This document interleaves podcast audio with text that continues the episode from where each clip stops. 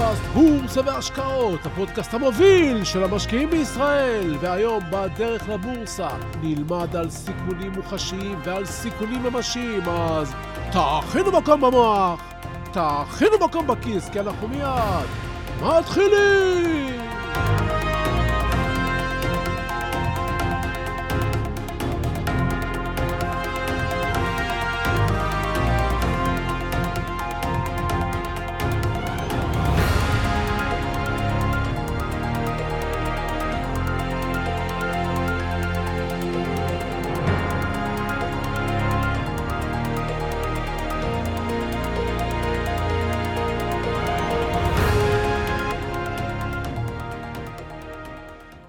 בשנת 1938, ברובע קווינס שבניו יורק, נולד למשפחה יהודית שהיגרה לארצות הברית ממזרח אירופה, לאבא שרברב ולאם עקרת בית, תינוק חמוד ומתוק, ושמו ברנרד.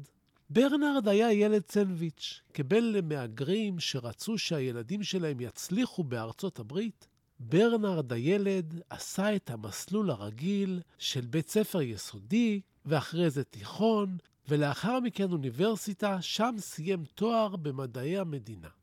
בגיל 32, בשנת 1960, לאחר שלווה קצת כסף מחותנו, פתח ברנרד חברת השקעות קטנה. בשוק ההון הוא נחשף בבית כאשר אביו היה נוהג להשקיע בבורסה מעת לעת. והביא עוד קצת מהרווחים הביתה להשלמת הכנסתו כשרברב. החברה של ברנרד גייסה כסף ממשקיעים וביצעה השקעות עבורם בשוק ההון. בהתחלה ברנרד גייס כסף מסביבתו הקרובה, חברים, בני משפחה ואנשי עסקים. ברנרד היה בחור חכם מאוד. הוא גם התגלה כמשקיע מוכשר. הוא עשה חיל והצליח להביא ערך אמיתי למשקיעים שלו.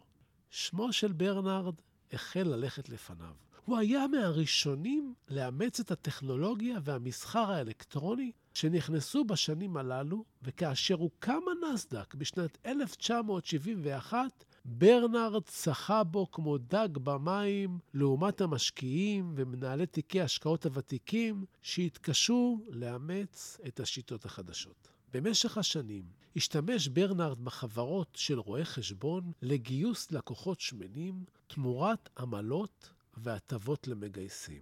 וככה, מצד אחד זרמו אליו לקוחות עמידים עם כסף גדול שקיבלו תשואה נאה עבור הכסף שהם הפקידו אצלו, ומהצד השני, המגייסים שלו, רואי החשבון, זכו גם לעמלות וגם למחמאות. מושלם לכולם, מה שנקרא win-win situation. לכל לקוח הונפק מספר פעמים בשנה דוח אודות הרווחים ומצב התיק שלו. מצב ההחזקות שלו והתשואות היו מעולות. הלקוחות קיבלו את הדוחות המפורטים שלהם מרואי החשבון שגייסו אותם, ומערכת האמון הייתה מושלמת. מי שרצה לקבל את כספו, כלומר להוציא את הכסף לחשבון הבנק שלו הפרטי, יכל לעשות זאת בכל רגע נתון. וכך, לאורך השנים, אנשים הרוויחו כסף, ושמו של ברנרד הלך לפניו. ברנרד היה כל כך מוכר ומוערך בשוק ההון, עם תיק השקעון גדול והבנה רבה, ולכן הוא גם שימש בפרק זמן מסוים יושב ראש הנסדק, ושנים ארוכות הוא היה חבר בהנהלה שם. ברנרד חי חיים באורך ראוותני מאוד. כיאה לאדם עשיר ומעשיר את כולם. לאורך השנים הוא הניב תשואות פנטסטיות, והוא היה מוערך בקרב כל שדרת אנשי העסקים וההשקעות בארצות הברית בכלל, ובניו יורק בפרט. בשלב מסוים היית צריך להיות בעל הון ממש ממש גדול ולהיות מקושר כדי שהחברה של ברנרד תסכים בכלל לקחת את הכסף שלך להשקעה. מאחר וברנרד הצליח להביא למשקיעים שלו תשואה שבין 10 ל-20 אחוז בכל שנה בקביעות. היית יכול לשים אצלו מיליון דולר, לבוא אחרי שנה ולקחת מיליון ומאתיים אלף דולר בקלות. מי לא היה רוצה השקעה בחברה כזאת? כל בעלי ההון בארצות הברית עמדו בתור כדי להכניס את הכסף שלהם לחברה של ברנרד. כל בעלי ההון חיפשו אנשים מקושרים ורואי חשבון מקושרים כדי שיסכימו לסדר להם שהחברה של ברנרד תקבל את הכסף שלהם. להכפיל את הכסף שלך כל חמש שנים, תחשבו על זה. זה חלום. הכל היה מושלם בחברה של ברנרד. 48 שנים הוא עבד והשיג תשואות פנומנליות.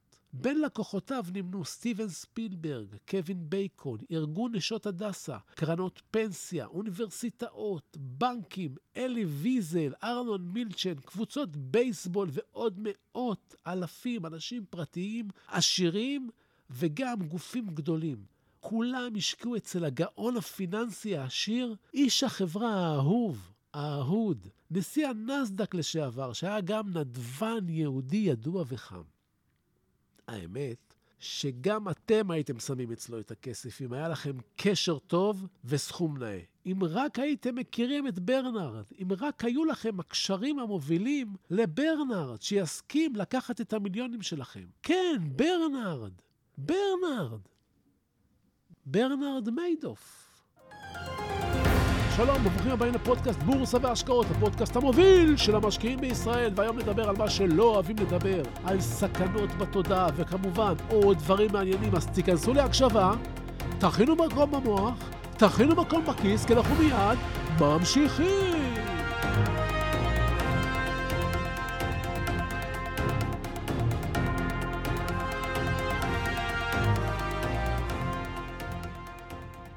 ב-11 בדצמבר 2008, בעודו אזוק לכיסא במטה ה-FBI, התקשר ברנרד מיידוף לעורך הדין שלו ואמר לו בקול חלוש, אני זקוק לך. האיש החזק, העשיר, המבוקש, המוערך, הנדבן, הגאון הפיננסי, נעצר, ופרשת מיידוף התפוצצה בקול גדול. היקף ההונאה היה מעל 60 מיליארד דולר. מעל עשרת אלפים קורבנות נפגעו. העונש שנגזר על ברנרד מיידוף היה 150 שנים בבית הסוהר. בום. הונאת הפונזי הגדולה בעולם הגיעה לסיומה. מה שהפיל את מיידוף היה המשבר הכלכלי של שנת 2008. עד אז, שנים על גבי שנים, הצליח מיידוף לעבוד על כולם עם דוחות שקריים. המודל בהונאות מסוג זה הוא שיותר כסף נכנס מאשר יוצא. מאחר והכסף זרם אל ברנרד מיידוף כמו מים, הוא אפילו עשה טובה שהוא הסכים לקבל סכומים שלא היו מיליונים רבים. וכל אלה שכבר אצלו לא ראו שום סיבה להוציא את הכסף, שלפי הניירות רק גדל. הכל היה בסדר. אולם במשבר שפרץ ב-2008, כשהשווקים התרסקו וכולם רצו את הכסף אצלם ובמזומן, הו, אז התגלתה התרמית. לברנרד מיידוף לא היה את הכסף שכולם רצו בבת אחת. זה בדיוק התסריט שסיפרתי לכם עליו בפרק המרתק על הכסף, ריצה על הבנק. רק שפה זה היה ריצה על המיידוף. כולם רצו את כספם, אך הכסף לא היה בנמצא. חסרו כמה עשרות מיליארדים שברנרד בזבז וחילק במצגי השווא. הסיפור הזה הוא סיפור אמיתי. הוא התרחש לא מזמן, תעשו על זה גוגל. ההונאה הזו נקראת הונאת פונזי. היא לא הראשונה ובוודאי לא האחרונה. והסיבה שאני מספר לכם עליה היא קודם כל שתדעו לשמור על הכסף שלכם ואל תתפתו לתשואות טובות מדי. משקיעים רבים, צעירים ומבוגרים, עשירים יותר ועשירים פחות, מגיעים אל עולם הכספים וההשקעות ובטוחים שהגיעו להיכל הצדק. שכל מה שכתוב זה בהכרח נכון, וכל הצהרה של אדם בשוק ההון או באיזו חברה אכן תתגשם. בסוף הם מגלים שזה לא בדיוק ככה, אבל האכזבה היא לא רק נפשית, היא גם כספית. סיכון זה משהו שאנחנו מכירים מילדותנו. אנחנו יודעים על סיכון שיש בים סוער, ונזהרים. אנחנו מכירים את הסיכון שיש במעבר בכביש סואן, ובו מכוניות נוסעות מהר. אנחנו מכירים בסיכון של כלב משוטט גדול שנובח עלינו, ואנחנו מבינים מה הסיכון הכרוך בעמידה על עדן החלון בקומה גבוהה. מה המשותף לכל הסיכונים הללו? שהם מוחשיים. אנחנו רואים את הסכנה, היא ברורה לנו, ולכן אנחנו נוהגים בצורה מבוקרת וחכמה. אולם יש סיכונים שאנחנו לא רואים בעין מיידית. למשל, כשאומרים לך, אסור לאכול בשר שמן, כי הוא יסתום את העורקים שלך, או כשאומרים לך שעשן הסיגריות יגמור את הריאות שלך. אתה מבין אולי, אבל לא רואה את הסכנה. האמת שגם אחרי שעישנת ואכלת אוכל שמן, אתה לא רואה את הבעיה. אז ההתייחסות שלך לסיכון הזה שונה. אם היית משקיע אצל מיידוף בשנת 2005 מיליון דולר, והארי מרקפולוס, חוקר הונאות שחשד במיידוף לפני הנפילה, היה אומר לך, תיזהר על הכסף שלך, חביבי, היית מביט ימינה, מביט שמאלה, מחכה אולי עוד חודש, חודשיים, ואז מכניס את כל המיליון פנימה. ושנה אחרי, אולי גם את המיליון השני. וכל זה למה? כי לא ראית את הסכנה המוחשית. המטרה של הפודקאסט הזה היא לגרום לכם להבין שסיכון פיננסי מכיל את כל המרכיבים של סיכונים מוחשיים, ואנחנו יכולים להתכונן אליו ולבחון אותו, כדי שנוכל להצליח יותר ולהפסיד פחות. אתם מבינים את זה? אנחנו עוסקים בניהול סיכונים כל הזמן במהלך החיים שלנו, אבל כשמדובר בענייני כספים, אנחנו יותר מקווים לטוב, יותר מקווים להצליח, יותר מקווים שאיכשהו הדברים יסתדרו, שאלת המזל תימצא בסביבה, מאשר אנחנו מנהלים סיכונים. אני רואה עסקים שנפתחים בלי בדיקות מקיפות, אלא רק עם תקוות. חבר סיפר לי שהוא עומד לקנות עסק במקום מסוים שמישהו אחר מוכר. מדוע הוא מוכר? שאלתי את החבר. והוא ענה לי שהבחור שעובד שם הפסיד כסף, הוא לא מבין בעסקים, והוא בטוח יצליח איפה שההוא נכשל. ביקשתי ממנו קצת נתונים על ההוצאות והרווח הגולמי, ואז אמרתי לו שכדי להגיע לאיזון הוא צריך למכור בכ-15 אלף שקלים ביום. זה אפשרי? שאלתי אותו. כאן ראיתי שהביטחון של החבר התחיל להתערער. כמה אנשים עוברים ליד החנות הזו? שאלתי אותו, והוא משך בכתפיו. ובמקום לקוות, שלחתי אותו לעמוד שם יומיים ולספור כמה אנשים עוברים ליד העסק פיזית. והמספר היה מאכזב. החבר לא קנה את העסק, וזה בסופו של דבר נסגר. כשאנחנו משקיעים בעסק או בשוק ההון, אנחנו חייבים להבין שישנם סיכונים וחייבים להיות בעלי יכולת לאמוד אותם. כי אם הסיכון יתממש, נאלץ להפסיד הון. בעסק שהחבר רצה לקחת היו הוצאות קבועות של כ-100 אלף שקלים בחודש. אם הוא לא היה מרוויח מספיק, הוא היה יכול להפסיד מאות אלפי שקלים בשנה. תחשבו על זה. אתם קונים עסק, משקיעים, עובדים בו שנה שלמה, ובסוף חייבים מאות אלפי שקלים ותלויים ביכולת שלכם למצוא פראייר שיחלץ אתכם מעסק הכושל. אם לא תעבדו ותלכו כל יום לים בשנה הזאת ותאכלו צהריים במסעדה שם, זה יעלה לכם פחות. אתם משקיעים בכל מיני שמות של מניות שאתם לא בודקים מספיק, שחבר לחש לכם, איזה ספאק חדש או איזה חברה חדשה שהולכת לעשות מהפך. אתם משקיעים בה בתוך שניות, משכורת של חצי שנה, ומקווים שיהיה בסדר. ואחרי שבוע אתם מגלים שהפסדתם סכום ששווה לחודש עבודה שלכם. ולמה? כי כשהשקעתם לא ראיתם את המכונית שנוסעת מהר, או את הכלב המסוכן שנובח, או את הגלים הגבוהים של הים. אתם מבינים? כשאתם משקיעים, אתם לא רואים סכנה מוחשית ויותר עסוקים בתקווה. הגיע הזמן שניתן את הדעת לסיכון. הדבר הראשון שאתם חייבים לדעת לפני כל השקעה הוא שיש לכם מחסור בידע. הרי איך היינו יכולים להתעשר בקלי קלות לו רק יכולנו לדעת את הדברים שאנחנו יודעים אחרי שהשקענו? לפני שהשקענו. אם רק בעל עסק היה יכול לדעת מראש את כל מה שהוא יודע שנה אחרי שפתח את העסק, אם רק יכול היה משקיע במניה לדעת מה יהיה איתה עוד כמה שבועות או חודשים או שנים אחרי, כלומר, הדבר הראשון ביכולת שלנו לצמצם סיכון זה להבין שחסר לנו ידע ולשאוף כמה שיותר לדעת על אותו מחסור. ומכאן תגיע המסקנה הבאה, שאתם לא יודעים מספיק, אולי כדאי לכם בכלל לא להסתכן ולחפש השקעה יותר ודאית. הגיוני, לא? הדבר השני שאנחנו צריכים לקחת בחשבון הוא את ההבדל בסיכון בכל השקעה. אם נשקיע במניה של בנק בישראל, או נשקיע באיזה מניית פניסטוק בארצות הברית, קיים הבדל ברמת הסיכון. לכן כשאנחנו פונים להשקיע, אנחנו חייבים לשאול את עצמנו, האם ניתן לבצע השקעה טובה יותר בסיכון קטן יותר? האם נעבור את הכביש במקום סואן ללא רמזור, או שנעדיף ללכת עוד כמה צעדים ולעבור במעבר חצייה? האם ניקח את הילדים שלנו לחוף ים לא מוכרז, שאולי יש שם זרמים תת-קרקעיים שאנחנו לא מודעים אליהם? או אולי ניקח אותם להשתכשך מול סוכת המציל? הדבר השלישי שכדאי שנשאל את עצמנו הוא מה גודל הסיכון שאנחנו יכולים לספוג. ומכאן גם לענות לעצמנו, מתי נפסיק להפסיד ונצא מהשקעה? אם אתם מחליטים להשקיע למשל 50 אלף שקלים בחברה שהשתכנעתם שהיא מעולה, תשאלו את עצמכם כמה אתם יכולים להרשות לעצמכם להפסיד.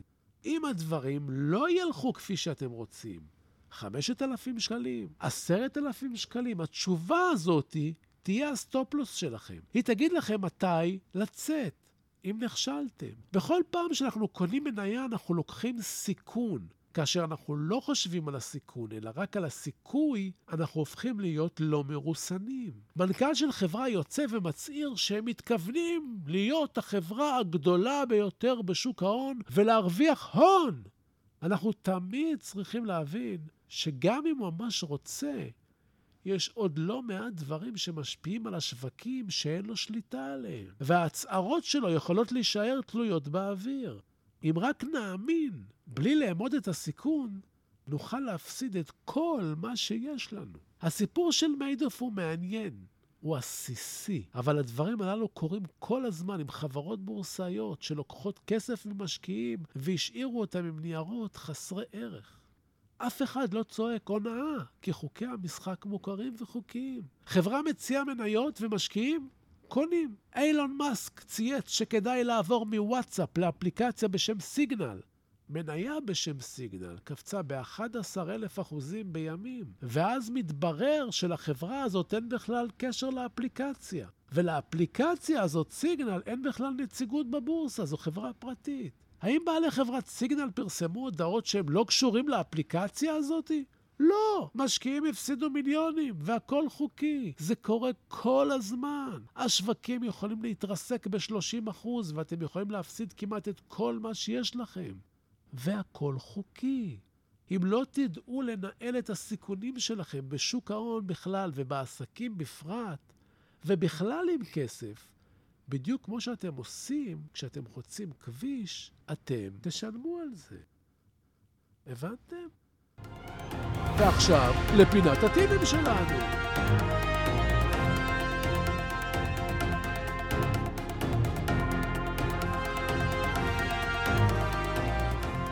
מעניין לעניין, באותו עניין, מניות חסומות. מניות חסומות הן מניות שניתנו לעובדים או לשותפים או למשקיעים בחברה שהונפקה, והן חסומות למכירה לפרק זמן מסוים. למשל, חברה הנפיקה וחילקה לעובדים מניות במיליון שקלים, שהן חסומות לשלוש שנים. כלומר, במשך שלוש שנים, או חודשיים, או חודש, אסור לעובדים למכור אותן. מה שקורה שלפעמים, אחרי אותו פרק זמן, כאשר מגיע התאריך בו העובדים יכולים למכור את המניות החסומות, הם מוכרים במכה אחת כמות גדולה של מניות בפרק זמן קצר, מה שיכול להפיל או להוריד את שער המניה במקרים מסוימים. חשוב לעקוב אחרי פרסומים של מניות חסומות ומועד התוקף של החסימה. תרשמו לכם את זה, בייחוד במניות שאתם מחזיקים בהן. הבנתם? שלא ימכרו כולם ואתם תפסידו באותו יום. אז זהו לנו להיום. שחררנו מגבלות בדרך להיות משקיעים הרבה יותר טובים. בסיום, אני שב ומציין כי אין במה שאני אומר המלצה מקצועית או ייעוץ מקצועית, אלא תמיד כדאי לקבל מיועץ מוסמך עם רישיון. לי, נכון, אין רישיון. אני רק משתף אתכם במה שאני חושב. המניות שאני מדבר עליהן פה לפעמים, אתם צריכים לדעת, לפעמים אני קונה מהן, לפעמים אני מוכר מהן, ולפעמים אני אף פעם לא מחזיק בהן. אני לא מנסה לכוון אתכם לשום פעולה, אלא רק לגרום לכם, לחשוב, לחשוב, לחשוב. תודה על התגובות החמות. תודה על השיתופים. זה לא מובן מאליו. תמשיכו, תפיצו, תשלחו את הפודקאסט לעוד חברים, וככה, נכון, אנחנו נגדל ביחד. ועד הפגישה שלנו הבאה, אתם מוזמנים לשמור איתי על קשר. לבקר באתר שלי, סודות, co.il, יש שם המון טיפים בחינם. תשלחו לי מייל, זביקה, שטרודל, סודות, נקודה co.il. תעקבו אחריי באינסטגרם, סודות, קו תחתון בורסה באנגלית. תגיבו, תשאלו, תעלו נושאים. אני חוזר לכל אחד ואחת מכם. אני מבקש, סמנו שאהבתם. תשלחו עכשיו את הפודקאסט לכמה חברים. כן, אני רוצה עוד מאזינים. תעשו השתדלות, לא מגיע. תפיצו, ותודה, תודה רבה שהאזנתם. אל תשכחו להירשם לעדכונים באפליקציה שאתם מאזינים דרכה. ככה בכל פעם שעולה פרק חדש, אתם מקבלים הודעה. אז שיהיו לכם בשורות טובות, הלוואי שתתעשרו בהקדם. אני צביקה ברגמן, ואנחנו ניפגש בקרוב!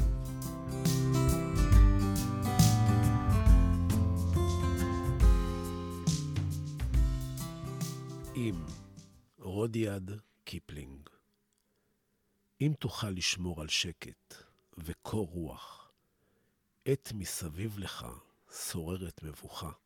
אם בין מפקפקים תוסיף להיות בטוח, אבל גם לספק תדע לתת לבך. אם להמתין תוכל בלא להתייגע, אם ממרמה תרחק, עת היותך תסוב, אם בשנאה תוקף, ובה לא תנהגע, מבלי להיראות חכם מדי, או טוב. אם כל חלומותיך יהיו לעבד, אם מחשבות לך כאמצעי בלבד, אם ניצחון תפגוש, או מפלה נוקבת, ובשניהם בני בלע, תנהג מנהג אחד.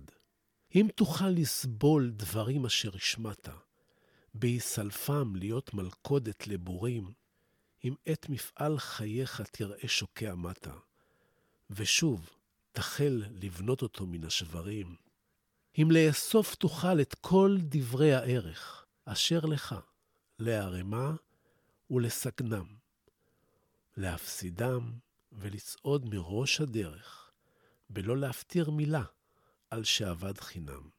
אם לבבך יוסיף לפעום ללא מנוח, וגם בכבוד העול, בעול יהי מושך.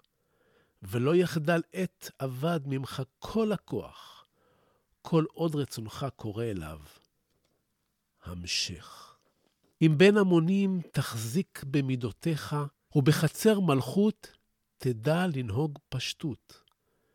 אם לא יאכלו לך אויביך או רעיך, אם כל אדם תוקיר כיאה וכיאות. אם למלא תוכל כל דקה לא נסלחת, בשווי ריצה למרחק של שישים שניות. לך, לך תהיה הארץ וכל אשר עליה, ועוד יותר מזה, בני, תהיה אדם.